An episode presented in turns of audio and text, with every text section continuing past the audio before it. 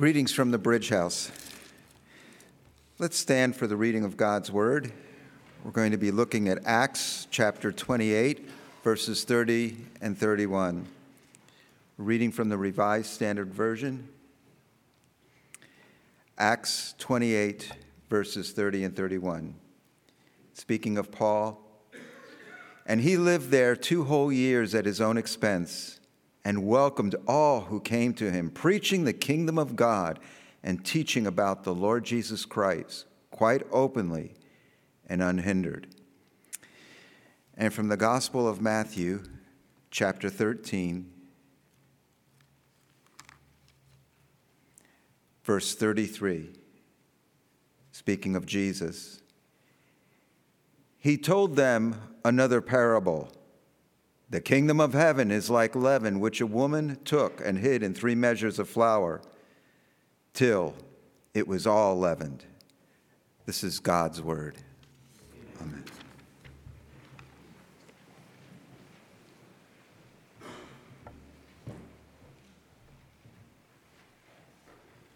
Good morning. For this first Mission Sunday, we have, we're privileged to have Dr. Rick Sacra with us, who has been serving at Eternal Love Winning Africa Hospital. Right? Sometimes we just hear Elwa, Elwa, Elwa. That's what it means, and that's a great message. And his wife also works with the Elwa radio program, and um, they moved there in 1995, and recently have moved back to uh, to assist the mission from abroad and making trips back and forth. So thank you so much for coming, Rick.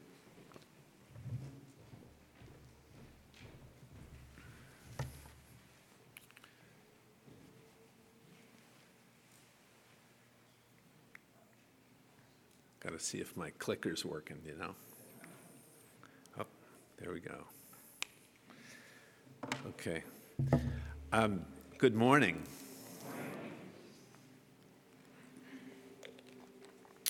You'll see that I'm here by myself and that I'm, I've been wearing a mask uh, when I'm not uh, up here because uh, my wife had COVID this week. Not very bad. She's, we've both had it before, and uh, we're both fully vaccinated, and she, but she did test positive about four days ago. So um, I've been sleeping in the basement, and I did my test this morning, and I'm negative. So I think I'm safe. Um, but uh, but that's why, if you if you're wondering why isn't Debbie here and why is he walking around with his mask on, that's that's why. Um, yeah, thanks very much for that kind uh, introduction. Uh, we really do appreciate the partnership of Westgate Church over uh, over many many years, 25 plus, um, and uh, we're we're just so thankful to to all of you. Um, our theme verse for the missions conference this year comes from Acts uh, chapter 13, where, where it, uh, this is Paul and Barnabas speaking to the God fearing uh, people and the Jewish people of Pisidian Antioch in Asia Minor. They're on their first missionary journey. And they're actually quoting from Isaiah chapter 49, verse 6, and applying it to themselves. For this is what the Lord commanded us I have made you a light to the nations that you may bring salvation to the ends of the earth. Let's pray. Father God, uh, good morning. We thank you for uh, this time. We thank you that you have uh, called us to be a light to the nations and to bring salvation to the ends of the earth. That you have um, done a work in us and that it doesn't stop with us, that it's meant to spread far and wide. And we know that there are hindrances to that process, and we, I just want to pray that you'd open up all of our hearts this morning to see what some of those hindrances might be and how we can open the way for you to flow through us uh, and spread out from us, just like yeast uh, does in, in, uh, in dough.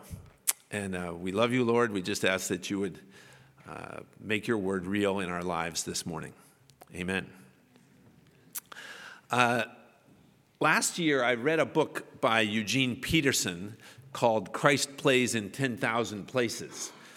Uh, I highly recommend it, by the way.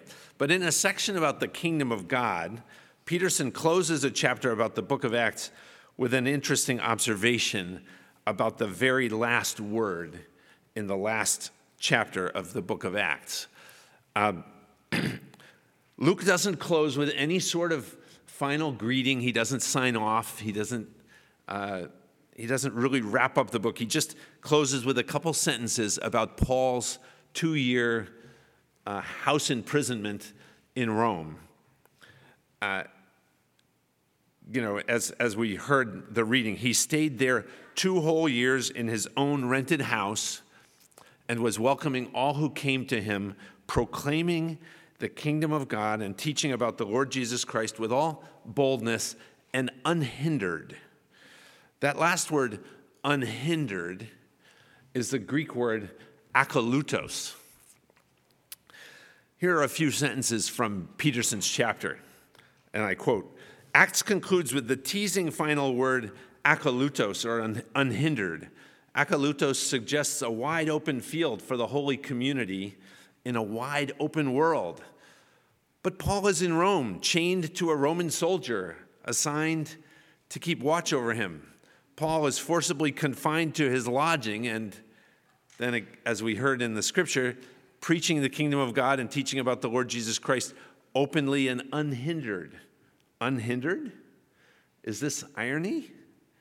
Paul, immobilized by Roman chains, doesn't seem like a promising strategy for accomplishing the salvation of the world that was forecast when Jesus told the incipient community, You shall receive power when the Holy Spirit has come upon you, and you shall be my witnesses to the end of the earth. Acts 1 8. Or is unhindered Luke's carefully chosen final word for the means by which the Holy Spirit accomplishes the formation of the kingdom in this world. I felt this was a good place for us to start this morning. That last verse of Acts kind of gives us a bit of an outline as we begin to think and pray about what it means to be a light to the nations, proclaiming the kingdom of God and teaching about the Lord Jesus Christ with all boldness and unhindered. I'm going to spend most of my short time this morning focusing on the kingdom of God. God has communicated to us many truths about his kingdom uh, in, in, in the Word, in the, in the Bible, but most of these things are not communicated as uh, truths like uh, statements of fact or doctrines. They're communicated in pictures or images or parables. So I want to share three pictures that I think meaningfully tell us how we can best be vessels of God's kingdom a seed and yeast and the bride of Christ. So we're going to go through these three pictures the seed, the yeast, and the bride of Christ and talk a little bit about how those apply to us. so for the seed, I'll share from uh, John chapter 12. Jesus, it's the last week before Jesus' death. He's beginning to proclaim his death to the people. He, he's predicting it rather openly, and he says, starting in verse 23, the hour has come for the Son of Man to be glorified. Very truly, I tell you, unless a grain of wheat falls into the earth and dies, it remains just a single seed. But if it dies, it bears much fruit. Those who love their life lose it, and those who hate their life in this world will keep it for eternal life. Our part to play in God's kingdom begins with sacrifice. Everything about our human nature is focused from day one. If you think about our instincts, we're just focused on self preservation, on, on uh, even self promotion. That's what ourselves want to do. But for the gospel to go forth akalutos without hindrance from us, the first step is the willingness to lay aside ourselves, to lay aside our ideas, our agendas, our plans, our approaches. And, and Jesus uses the seed to illustrate that. If the seed says, I want to stay a seed, well, then it just sits there and eventually gets moldy, right? So we have to be willing to, to die to that image of me as me, myself, that I know. We have to be willing to die to that, to offer ourselves as living sacrifices to which, uh, which is our reasonable service of worship. Um, I can just share, as somebody who's been through the missionary life uh, for quite a few years now, you know, we think of that initial dying to self as being sort of part of an initial call to serving in, in, in missions or serving uh, the Lord in some way, that you set aside your own plans, your dreams, and you make a decision to, to go somewhere else or do something different. But I'll tell you that this opportunity to die to oneself, it's not just, it's not a one time decision that you make, it happens over and over and over again in life. Um, in 1995, we went to Liberia. We had a big plan. We had uh, a plan for a four year term and a one year furlough.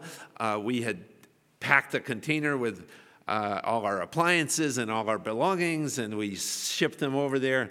Well, one year later, the Civil War uh, kind of blew up in Liberia, and we had to be evacuated, and all our plans were torn up in little shreds on the ground, and we had to let that go and sort of start over and say, okay, God, uh, it's not going to look the way we thought it was going to look. How's it going to look? Uh, the same thing happened again in 2013 when we went back to Liberia, and I had this big plan to start a family medicine residency program. Uh, well, God had other plans, as some of you are aware. Uh, we had a little uh, Ebola interruption in there. And, um, but God, obviously, that was all part of God's plan, but it involved setting aside our plans and embracing his plans. The second picture is that of the yeast.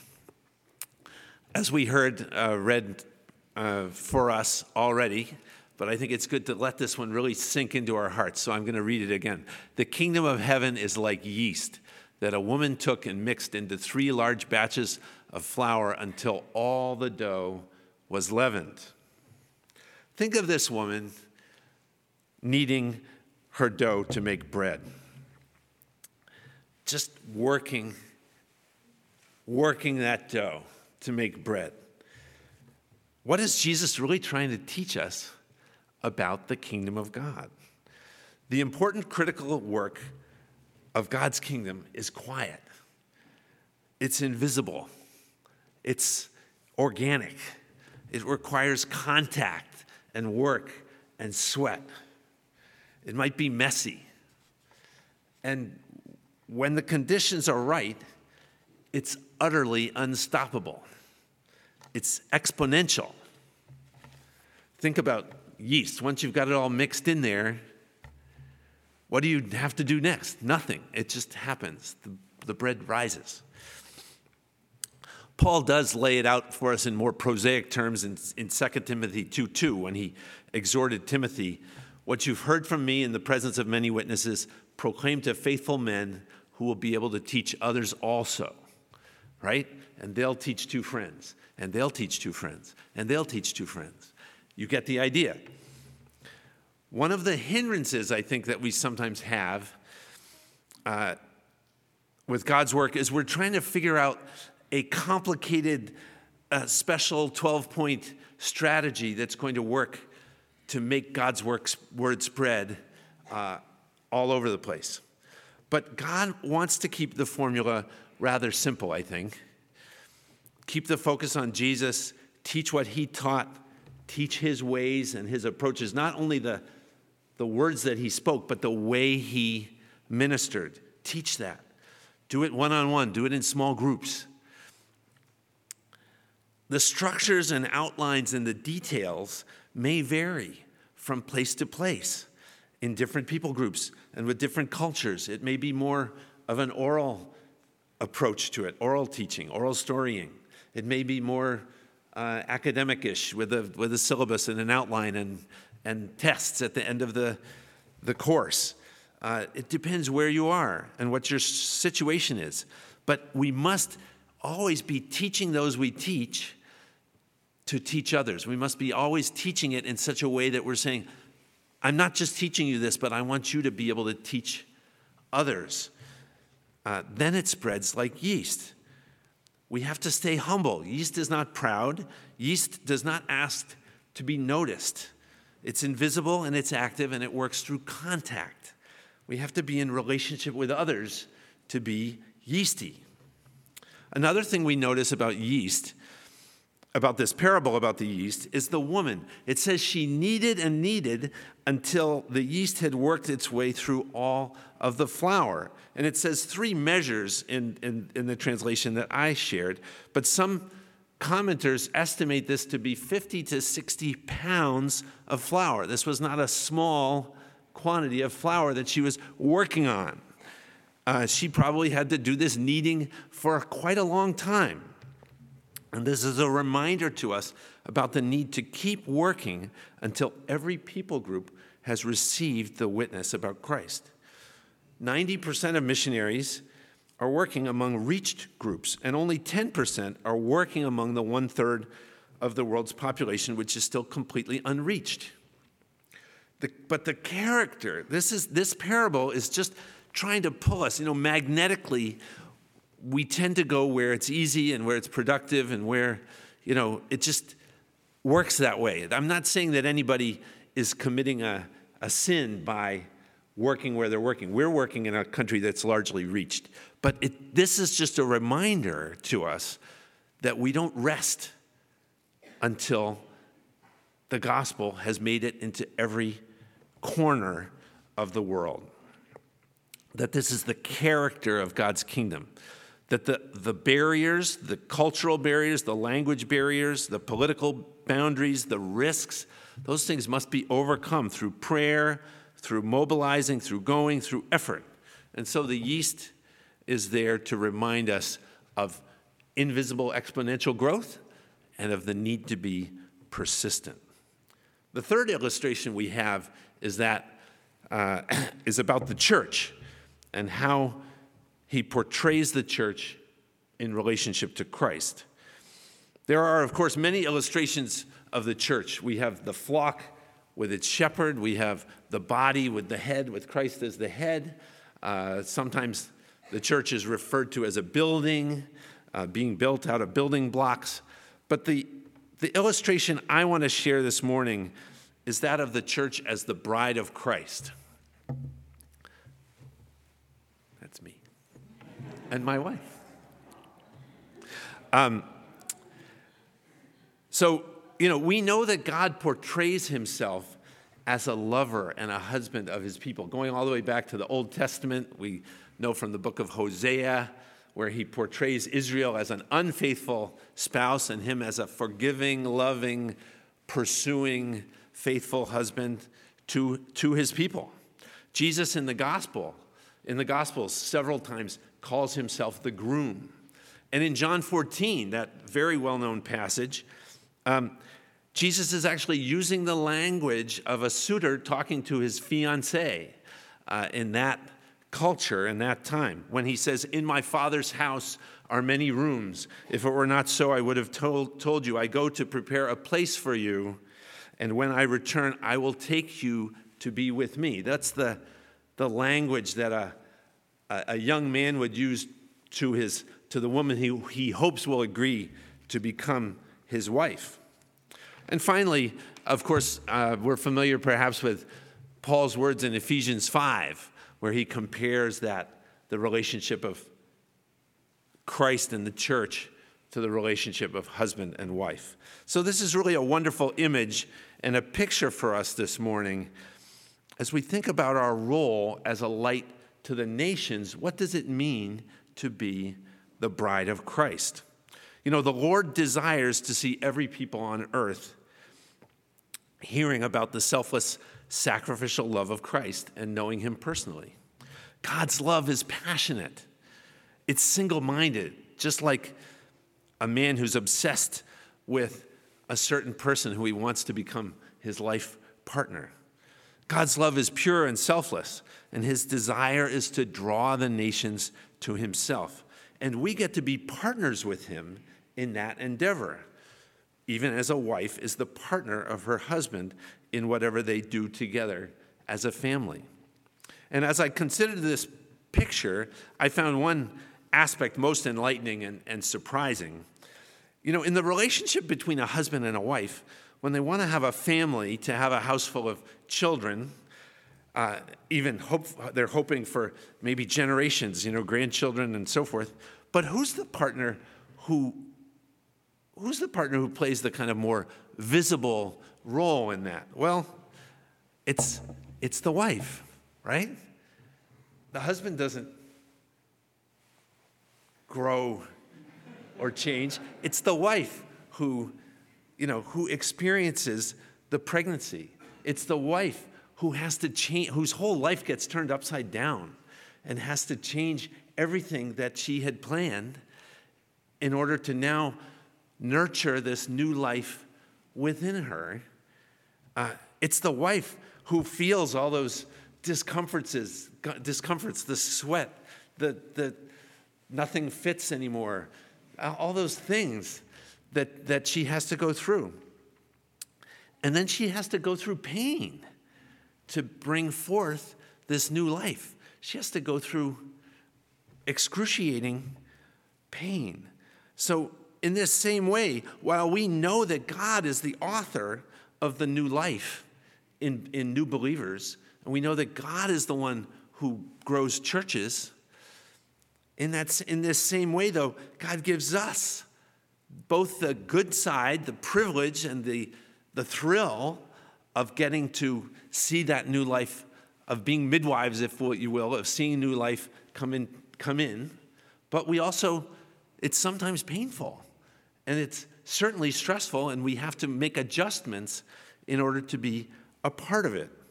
So, uh, you know, and we see that just like a mother cares for her young child, that has to be our attitude of nurturing and feeding those who are new in the faith. Well, what's our takeaway from this image that God has given us of that we are the bride of Christ? Well, I again, I just think this is something I could go, I think, and spend a whole day in the uh, out in the woods somewhere just thinking and noodling about trying to figure out okay, how's this really apply to my spiritual life? Um, but, you know, as I think about it, God's Spirit is in us, His resurrection life is in us and among us. And we have to be ready to receive that seed of what God is doing, what His priorities are, what His inspiration is, and then feed and grow that impulse that move of His Spirit until it bears fruit. When we're collectively the bride of Christ, it means that all of us are involved in feeding and nurturing the invisible growth of the kingdom of God among us. And it means that we get to give birth to that which God has accomplished in us and through us. So, all of us are involved in some way in that process of training and discipling and encouraging people in their walk with God. Now, when it comes to missions, um, there's going to be a little more, you know, uh, differentiation in the different roles. You're going to have some people whose main role is praying, some people whose main role is encouraging, some people whose, whose main role is practical. They're helping those missionaries get their stuff packed up and, and they're helping host those missionaries when they're home on home assignment. Um, you know, some people are uh, providing financial support. Some people are providing, uh, some people are mobilizing, are doing the work of going around and proclaiming this need and discipling people into a place where they're ready to go. Some who go will stay in the local area and be focused on unreached people right here within our midst because the way the world is now and people travel everywhere, there's, there's people groups accessible to us right here in our local area. And then some will go to other parts of the world to, um, to reach out. And we know that when we fulfill our role as the bride of Christ, that God will be glorified when there are people from every tribe and nation and tongue praising him together in the heavenly throne room. And we get to be part of giving birth to the fulfillment of that vision. And so we've talked about three pictures God gives us of his kingdom at work in us and through us in the world the seed, the yeast, and the bride of Christ.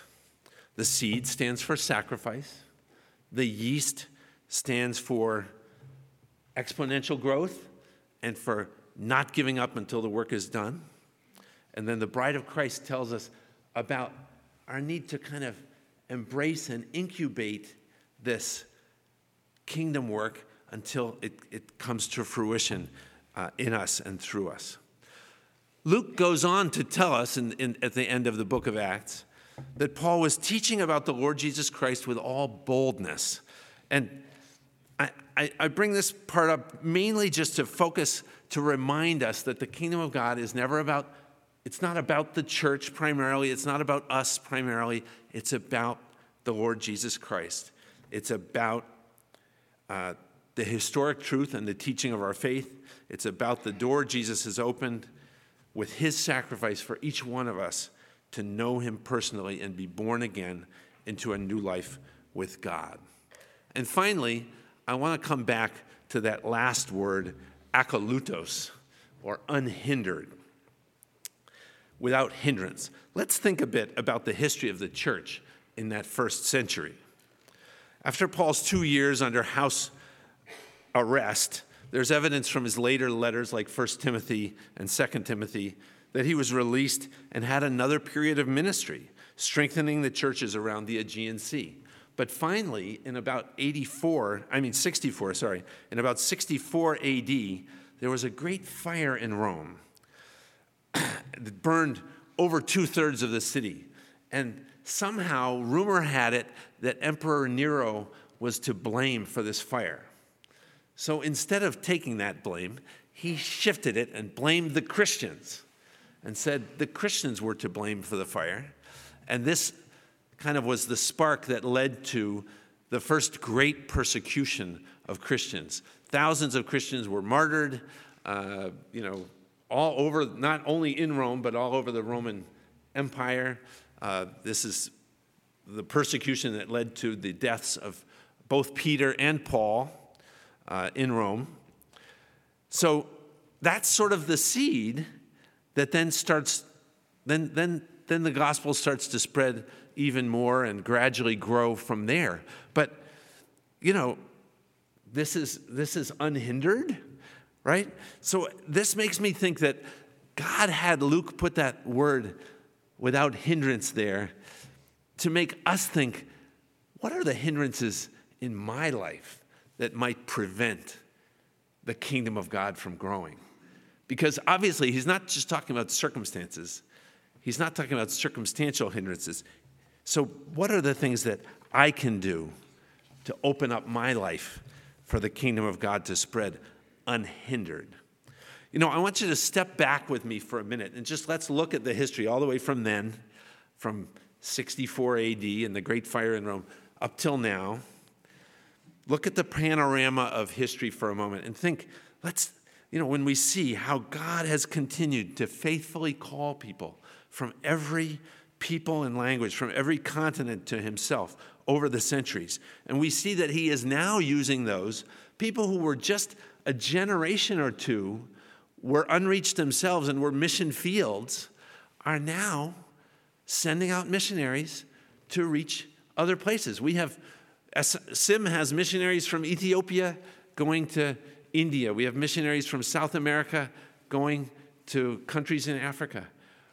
Um, you know, the, the, God is just continually multiplying this uh, effort to get the kingdom into every corner of his world. Um, and when we think about that, we can remember that, again, first of all, this is Christ's work, first and foremost, and then we can thank God that He invites us to take part in it. So, as we close our time now in prayer, I just want us to Again, ask God, let's ask God to identify in our own lives are there hindrances that are preventing His kingdom from reigning in our hearts, in our families, in our church, in our church, in our community? So let us pray together. Father God, may you fulfill your promise given through the Apostle Matthew that this gospel of the kingdom will be preached in the whole world as a testimony to all nations, and then the end will come. Lord, we look forward to the return of your Son in person, in bodily form, to take us home, to be in your presence forever. And Lord, until then, make us a faithful bride of Christ. Fill us, Lord, fill us with the oil of the Holy Spirit and keep our lamps burning bright until that day comes. Amen.